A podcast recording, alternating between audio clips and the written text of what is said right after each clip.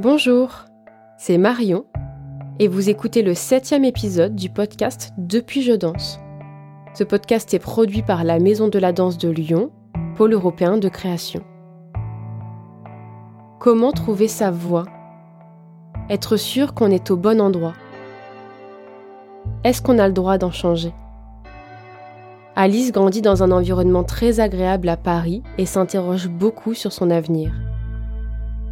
Elle décide de déjouer les attentes de son milieu pour fréquenter le monde de la nuit. Un univers inconnu qui lui permet de s'épanouir et lui offre de nouvelles voies. Découvrez maintenant son histoire. Bonne écoute.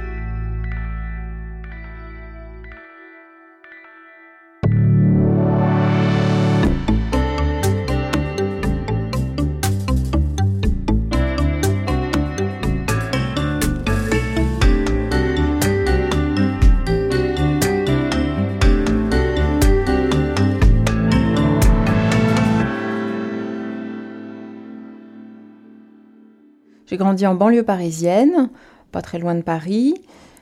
J'allais à Paris régulièrement avec mes parents. J'ai grandi dans une famille euh, plutôt très agréable, je pourrais dire. C'était un milieu social euh, plutôt favorisé, c'est-à-dire qu'on avait les moyens de me payer euh, des cours de danse, des cours de musique, d'autant plus que j'étais enfant unique, donc il n'y avait pas tellement de... Je pouvais profiter de beaucoup de choses, donc Auparavant, c'était pas le cas. Les familles de mon père et de ma mère n'étaient pas des familles riches, mais au moment où moi je suis née, il y avait, tout cet argent qui permettait de, vivre une vie assez agréable. Et c'est aussi sûrement ce qui m'a rendu pas très sensible à la question du travail, de la, profession. Enfin, on, peut vivre un peu plus dans du coton euh, dans ces conditions. J'étais une bonne élève à l'école. Ça ne m'a jamais effleuré l'esprit que je pourrais devenir danseuse.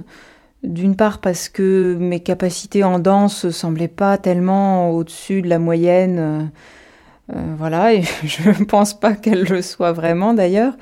Et puis par ailleurs, comme j'étais une bonne élève, euh, il était plutôt entendu que je ferais des études plutôt supérieures à l'université ou je ne sais où. Enfin, voilà, c'était plutôt ce qui semblait se dessiner. J'avais vraiment aucune ambition professionnelle et j'en ai jamais eu. en fait, j'en ai jamais eu, je crois. J'en ai toujours pas.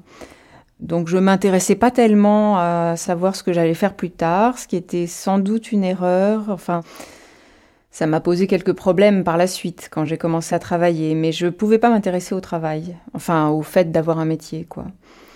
Parce que je, ne me semblait pas qu'un métier en particulier pourrait vraiment me, convenir. Je me disais, euh, ce serait très intéressant de faire euh, un jour un métier, un autre jour un autre métier, de faire comme une espèce de vie de stage permanent. Euh, un mois ci, un mois ça, parce que les métiers devaient être supportables pendant un mois, mais après, euh, euh, ça, ça devient vite ennuyeux quand même. La seule chose qui éventuellement m'intéressait un peu, c'est que je me disais bien que, que j'aimais écrire. Enfin, je me rendais bien compte depuis l'âge de 13 ans, donc je me doutais bien que j'aurais envie de faire des études littéraires, ce que j'ai fait d'ailleurs par la suite. J'étais plus tournée vers ça et vers l'idée de alors peut-être pas de devenir, euh, de devenir écrivain, mais euh, oui, l'idée de faire quelque chose avec les mots, quoi. Et comme c'était quelque chose qui me plaisait énormément, la danse pouvait passer euh, pour un loisir, parce qu'elle était pleinement. J'ai découvert la danse contemporaine bah, dans des spectacles, mais aussi en la pratiquant. au moment où j'ai fait un stage de danse un été, c'était très chouette. C'est des mouvements qui étaient parfois qui me paraissaient un peu ridicules, mais c'était très très drôle à faire. J'ai aussi vu des spectacles de danse classique qui m'ont paru un peu ridicules. Je me souviens que vers 15 ans, on est allé voir euh, La Belle au Bois dormant. Alors, il y avait des passages très très drôles parce que tellement. la Belle au Bois dormant, quoi. Et donc voilà, j'ai découvert cette, euh, la danse contemporaine et assez vite après ça, j'ai arrêté la danse classique euh, je me souviens que la raison principale qui me faisait arrêter la danse classique, c'était que il me semblait que les costumes du spectacle de fin d'année étaient vraiment, ils craignaient trop quoi. Donc j'ai fait plutôt de la danse contemporaine où les costumes ne me gênaient pas.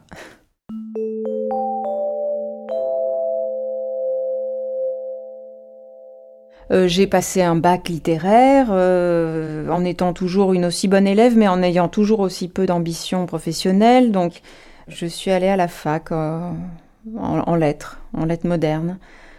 Et à la fin des lettres modernes, à l'époque, je, donc je vivais avec une femme, une jeune femme de mon âge, qui, qui avait été au lycée avec moi. On vivait ensemble, on s'aimait. Et on se demandait bien, un de nos problèmes majeurs, c'était qu'est-ce qu'on va bien pouvoir faire pour gagner notre vie.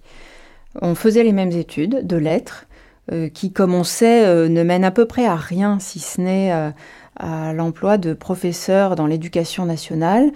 Donc il nous a semblé que c'était peut-être quand même une solution. Comme on n'avait pas non plus très très envie d'être professeur, on s'est dit, oh, Passons le CAPES de documentation. Alors on a passé le CAPES de documentation. C'était euh, pas très intéressant en fait. Autant les études de lettres, moi, m'avaient beaucoup, beaucoup intéressé. Bon, le CAPES aussi, on l'a préparé toute seule, donc c'était pas très. On n'a pas rencontré grand monde et c'était pas très drôle. Enfin, on a appris beaucoup de choses par cœur, voilà, dans notre coin. Et puis, euh, il s'est trouvé que, bon, on parlait hasard. Euh, je pense que c'est beaucoup une question de hasard. J'ai eu le CAPES de documentation. Cette euh, jeune femme avec qui je vivais et que j'aimais n'a pas eu le CAPES de documentation. Euh, en septembre 2005, après toutes ces années d'études et ces rêves euh, où on avait quand même rêvé de beaucoup d'autres choses, hein, on avait quand même pensé aller s'installer à la campagne, travailler dans l'agriculture. Alors heureusement qu'on l'a pas fait, j'ai pas du tout la main verte. On avait imaginé plein de choses, euh, travailler aussi, je sais pas, moi, fabriquer des, jouets sexuels, enfin, euh, faire tout ce qui pouvait nous passer par la tête et qui pouvait être euh, un peu drôle. Mais le problème, c'est qu'on n'avait pas, on n'avait rien, quoi. Donc, on pouvait pas ni s'installer dans une maison, on n'avait pas de sous, ni monter une entreprise, on n'avait toujours pas de sous. Et puis, on n'était pas très débrouillarde, hein, sans doute. Donc on se retrouve en septembre 2005 et j'avais mon CAPES de documentation et je commence à enseigner. Alors j'étais stagiaire, donc euh, euh, professeur stagiaire euh, dans un collège de banlieue. Et ça se passait, pas si mal que ça, mais j'étais assez assez occupée, disons, parce que au début on découvre tout, en tant que documentaliste, en fait, euh, on reçoit quand même des classes et on donne quand même un peu des cours, donc j'étais vraiment débordée. Je me souviens même plus si à l'époque je pouvais encore prendre des cours de danse. Je crois que j'ai arrêté pendant un an.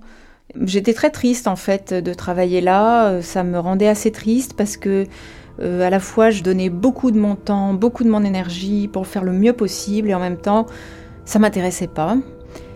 Ça crée chez moi une espèce de peur, quoi. Quand on veut faire très bien quelque chose qu'on n'aime pas, en fait, euh, je trouve que ça provoque un sentiment que je. Maintenant, je sais le reconnaître. Et parfois, il m'est arrivé de le sentir à nouveau, et là, je sais que c'est pas une bonne chose, quoi. Il faut arrêter. Il faut pas faire ce qu'on est en train de faire. Je me souviens, j'ai l'impression d'avoir été tout le temps dans les transports en commun à cette époque, parce que j'habitais euh, euh, entre la Paris et la banlieue, je travaillais en banlieue, bon, je passais mon temps dans les transports en commun et le reste de mon temps dans un CDI de collège, puisque quand on est documentaliste, on travaille au CDI, le Centre de documentation et d'information. Donc j'avais un métier assez sérieux et qui ne m'intéressait pas. Pendant ce temps-là, cette femme avec qui je continuais à vivre, mais que je voyais de moins en moins puisque j'étais très occupée, a trouvé elle aussi du travail, puisque on en cherchait. C'était le moment, on avait 23 ans, il fallait, quand même faire quelque chose là. Et elle a trouvé, on avait pris l'habitude de, on adorait lire les petites annonces, les petites annonces pour les emplois notamment, aussi les petites annonces euh, euh, genre matrimoniales ou quoi, parce que c'est toujours très très drôle comment c'est rédigé. Mais alors, bon, bah là, elle s'intéressait plus aux petites annonces de, pour l'emploi, évidemment. Et il y avait cette revue, enfin ce, ce journal qui paraissait à l'époque et qu'on pouvait prendre gratuitement, Paris Boom Boom. Et dans Paris Boom Boom, il y avait une petite annonce qui revenait, je crois, de façon récurrente, mais qu'elle a remarqué particulièrement à ce moment-là, qui disait qu'un théâtre érotique cherchait des danseuses débutantes acceptées.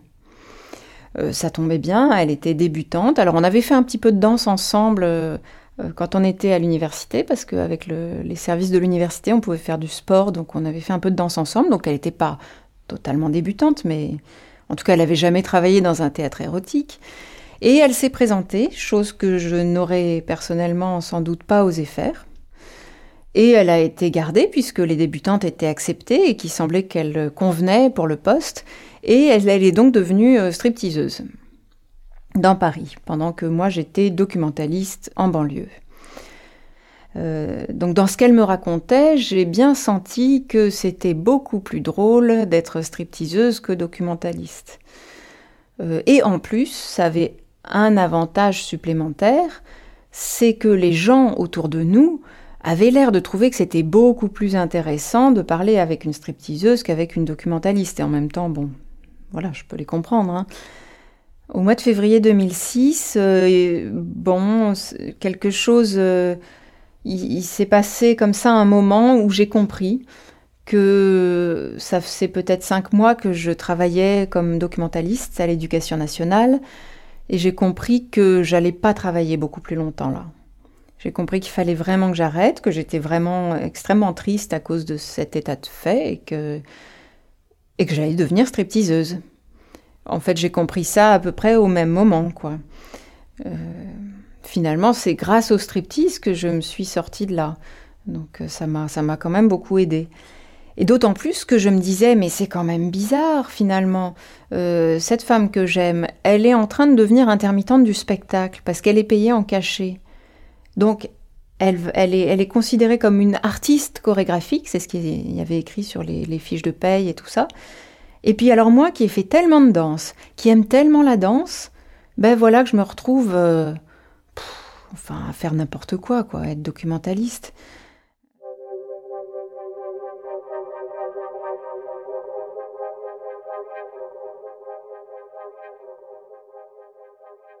En fait, ce qui s'est beaucoup passé à cette époque-là, là, dans cette année 2005-2006, c'est que je l'ai beaucoup attendu parce qu'on n'avait pas les mêmes, les mêmes horaires. Et je dois dire que les horaires du théâtre érotique me convenaient beaucoup mieux que les horaires euh, de l'éducation nationale, c'est-à-dire que le théâtre ouvrait à midi et demi.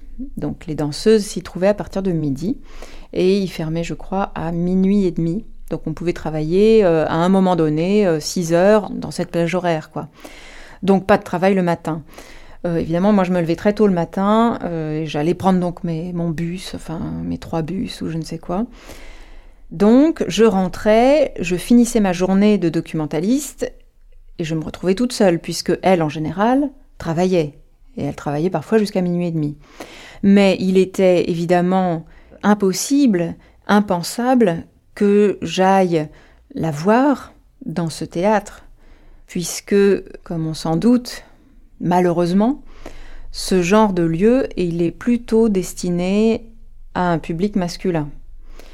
Euh, c'est très dommage. C'est très dommage. Ça devrait être, euh, je pense qu'on devrait démocratiser les théâtres érotiques. Mais en tout cas, il était évident que, en tant que jeune femme de 23 ans, si je m'y rendais, ce serait en toute, euh, en toute indiscrétion. On verrait tout de suite que j'étais pas du tout le public habituel. Et donc on se demanderait tout de suite qui j'étais. Et il y avait une chose supplémentaire, c'est que aussi bien moi dans mon CDI de collège que mon ami dans son club de striptease, on ne disait pas qu'on vivait avec une femme. Donc il était hors de question que quoi que ce soit de cet ordre euh, puisse être même euh, sous-entendu, enfin que qui que ce soit puisse deviner quelque chose. Euh, on, aurait pu faire autrement, hein, peut-être, mais on était quand même un peu méfiante. Et je l'attendais parfois un peu dans le quartier où était euh, ce théâtre érotique, ben, me, donner l'occasion de m'imaginer ce lieu dans lequel je ne pouvais pas entrer. Je pourrais pas dire que j'avais des images du lieu, mais il y avait quand même, je me formais quand même peut-être, oui, des sortes d'images avec les, mots qu'elle me rapportait. Et surtout, Surtout, ce qui me semblait fascinant, c'était qu'elle avait plein de collègues, elles aussi, elles stripteaseuses. Alors pour certaines qui étaient danseuses, et puis pour beaucoup qui n'étaient pas du tout danseuses, enfin qui n'avaient pas fait de danse avant. Euh, il y avait des étudiantes, et puis il y avait des gens qui travaillaient comme ça depuis longtemps sans faire d'autres activités.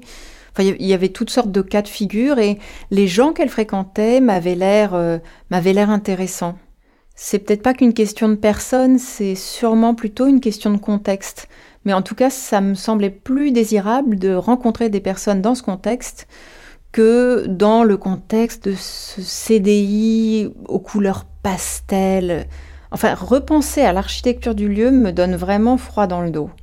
Donc c'était attirant, vous voyez, à 24 ans, moi je préférais, j'avais une petite préférence pour la vie nocturne, on était beaucoup sortis pendant nos, études, enfin beaucoup, euh, plus que je ne sors aujourd'hui en tout cas.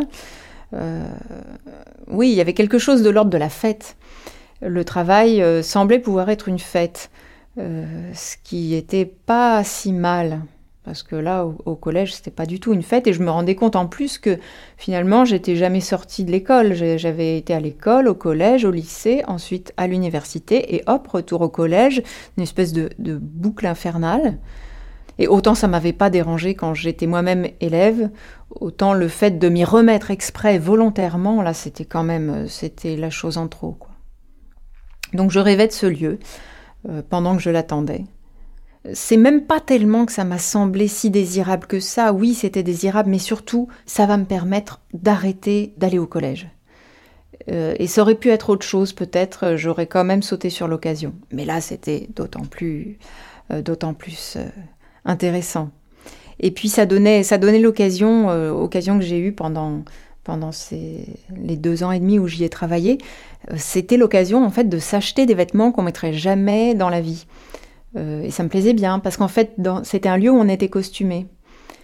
le fait de travailler euh, avec un costume me semble beaucoup plus sain que euh, de se dire ben on a les vêtements de tous les jours et on va travailler mais en fait on est quand même toujours en représentation. C'est pas parce que j'ai soi-disant mon vêtement de tous les jours quand je suis dans une situation d'enseignement que je suis pas en représentation. Et donc ça me paraissait beaucoup plus facile d'être en représentation avec vraiment euh, des vêtements que je ne porterais pas dans la rue. Avec des jupes très courtes et puis après avec plus de jupes du tout et avec euh, des sous-vêtements. Enfin, ça me paraissait plus sain d'une certaine façon. On enlevait son vêtement, on devenait quelqu'un d'autre et puis après on rentrait chez soi et on pouvait, euh, on était à nouveau, à nouveau autre chose quoi. En février 2006, je me rends compte que il faut que j'arrête avec ce collège et, je vais donc trouver une porte de sortie dans le striptease. Mais euh, je n'ai pas arrêté tout de suite, j'ai quand même été jusqu'au bout de l'année. Je n'avais pas envie que ça ait l'air d'un drame. Euh, j'aime pas trop les drames. Et puis alors surtout faire un drame pour aller faire du striptease, c'est vraiment c'est trop bête quoi. À ce moment-là, au moment où j'ai décidé d'arrêter euh, de travailler au collège, je travaillais énormément, je préparais énormément les quelques cours que je donnais dans la semaine, je travaillais enfin vraiment comme une, comme une folle. À ce moment-là, j'ai arrêté de travailler autant, j'ai travaillé le minimum possible. Finalement, ça s'est très bien passé. D'ailleurs, enfin, ça s'est aussi bien passé que quand je travaillais énormément. Et surtout, j'ai utilisé le temps que j'avais qui était libre, puisque je ne travaillais pas encore au striptease, donc j'avais quand même un peu de temps en dehors du, du, CDI, pour prendre, j'ai commencé à prendre des cours de danse contemporaine en me disant, avec la perspective que euh, bah, peut-être si j'arrivais à devenir intermittente avec le striptease, il se pourrait que je trouve de temps en temps quelques petits contrats de danse, par exemple contemporaine ou autre, enfin évidemment pas classique, hein, j'avais pas les, dispositions pour, mais euh, je me disais bien que peut-être euh, je pourrais faire comme ça deux trois trucs supplémentaires et que ce serait ce serait drôle quoi. Ce serait ça mettrait aussi un peu de piment dans, dans un quotidien de striptease qui euh, je m'en doutais. C'est quand ça devient un quotidien, c'est un peu bah c'est toujours un peu plus la même chose. donc j'ai pris des cours plutôt les cours à la ménagerie de verre. Alors c'était ce, ce, ce, lieu là si si beau du côté de de République Parmentier. Euh, qui donnait des cours, alors pas cher du tout. Et puis on n'était pas, euh, c'était un peu anonyme en quelque sorte. Les professeurs changeaient toutes les semaines. On pouvait venir de 10 à 12 ou de 12 à 14. Il y avait quelque chose qui me plaisait bien là-dedans. Et puis on pouvait venir ou on pouvait pas venir. Faisait comme on voulait. Euh, tout ça me semblait bien. Donc j'ai commencé à, à, faire plus de danse comme ça, à essayer de me former un peu à droite à gauche. J'allais aussi beaucoup dans une association qui s'appelle Canal Danse où j'ai fait beaucoup de contacts improvisation. Et je pourrais dire que c'est quasiment euh, ma seule vraie formation. à part tous les cours que j'ai pris avant en, amatrice, bien sûr, et qui ont beaucoup compté, évidemment. Et donc je me suis lancée là-dedans. La vie était tout de suite beaucoup plus intéressante et beaucoup plus joyeuse. Et au mois de juillet 2006, j'ai donc envoyé ma lettre de démission à l'éducation nationale. Et à la fin du mois de juillet 2006, j'avais expliqué à, la femme que j'aimais que bah, je voulais faire le même métier qu'elle, c'est-à-dire stripteaseuse. Et je me suis rendue dans cet endroit où elle travaillait à Paris, dans ce théâtre érotique, pour postuler. Euh, faisait très beau, c'était une très belle journée. Euh, ça devait être le, début de l'après-midi. Je pense qu'elle n'était pas là, mais qu'elle avait annoncé qu'une amie viendrait se présenter de sa part et voilà, faire une audition en quelque sorte, même si on ne peut pas vraiment dire qu'il y avait des auditions, puisque l'audition, ça consistait à faire un striptease bah, devant les clients qui étaient là et devant euh, le patron ou le caissier.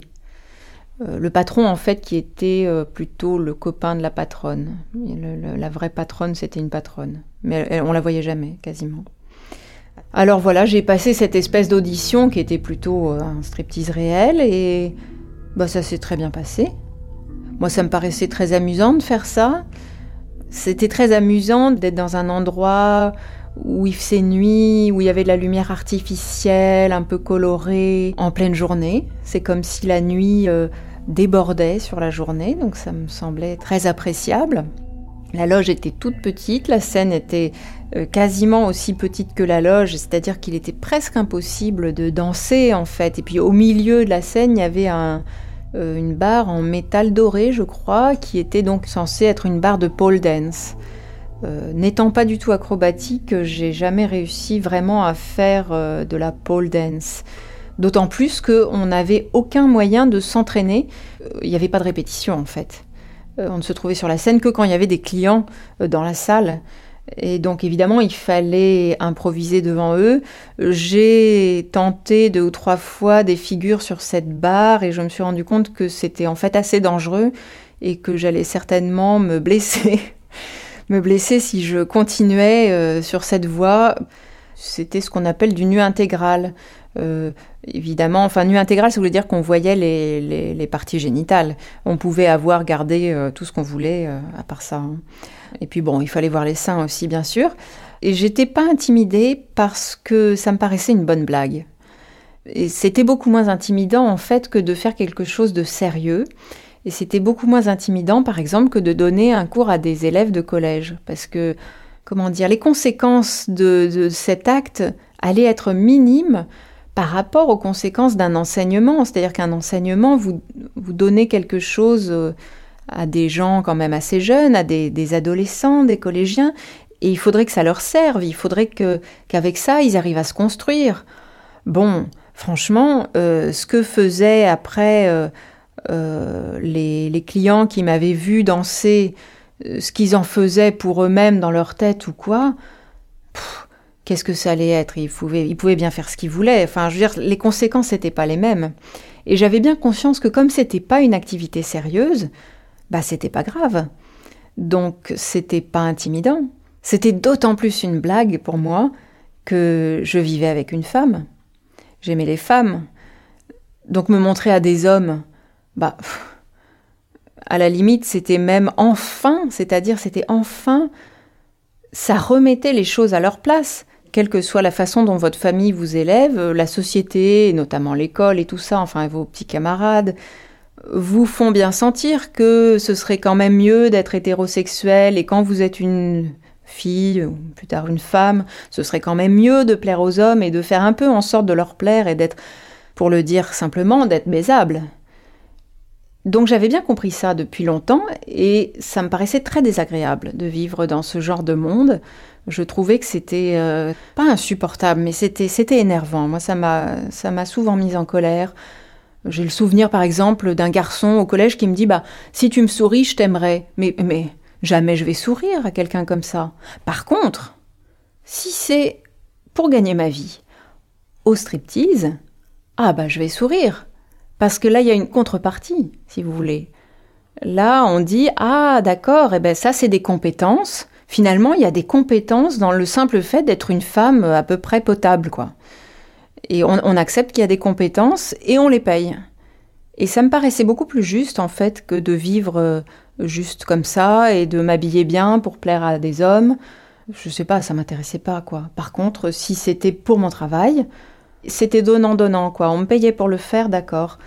Il y avait quelque chose qui remettait les choses euh, à leur place et qui remettait le désir masculin à sa place. Je crois pouvoir dire que je suis devenue féministe euh, en faisant du striptease. Je pense que c'est très important de replacer ça dans l'époque. On était donc en 2006. J'y ai travaillé après pendant à peu près deux ans et demi, donc jusqu'en 2009. À cette époque, peut-être déjà moins qu'en 2000, disons, mais quand même encore. À cette époque, on pouvait vraiment encore entendre des gens, des femmes, dire Je ne suis pas féministe, hein. Euh, n'allez pas croire que je suis féministe. C'est-à-dire que le féminisme, il avait un peu mauvaise presse. Euh, par ailleurs, je dois dire que bien qu'ayant été lesbienne, je n'ai pas tellement fréquenté les milieux euh, qu'on appelle LGBT, QI, etc. Je ne sais pas pourquoi, ça s'est pas fait en fait. Peut-être on était trop timide avec mon ami, on, donc on n'a pas vraiment rencontré ces milieux qui auraient pu, évidemment, armer notre réflexion, euh, armer notre pensée et nous rendre tout à fait féministes. On les a fréquentés un peu, mais à la marge.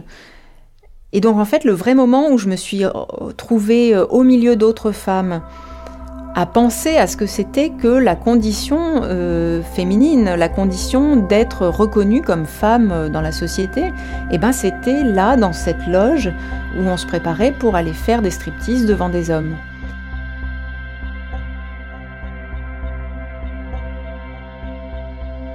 On était en 2006 et en 2006, euh, je me disais que j'allais commencer à essayer de travailler un peu en danse contemporaine en plus du striptease une amie, Agnès Butet, que je continue à voir aujourd'hui et qui est donc danseuse, performeuse, chorégraphe, qui avait été professeure donc dans cette association où j'avais appris la danse contemporaine, Danse 92, m'a proposé de participer à une performance, quelques performances qu'on ferait ensemble, à tout un petit groupe de personnes elle, moi, euh, quelques autres personnes, et puis euh, une certaine Gaëlle Bourges avec qui je me suis assez rapidement très bien entendue et on a fait notamment une résidence de travail avec Agnès euh, Butet du côté de, Tours, euh, du côté de la Loire, donc avec comme euh, performeuse entre autres Gaëlle Bourges.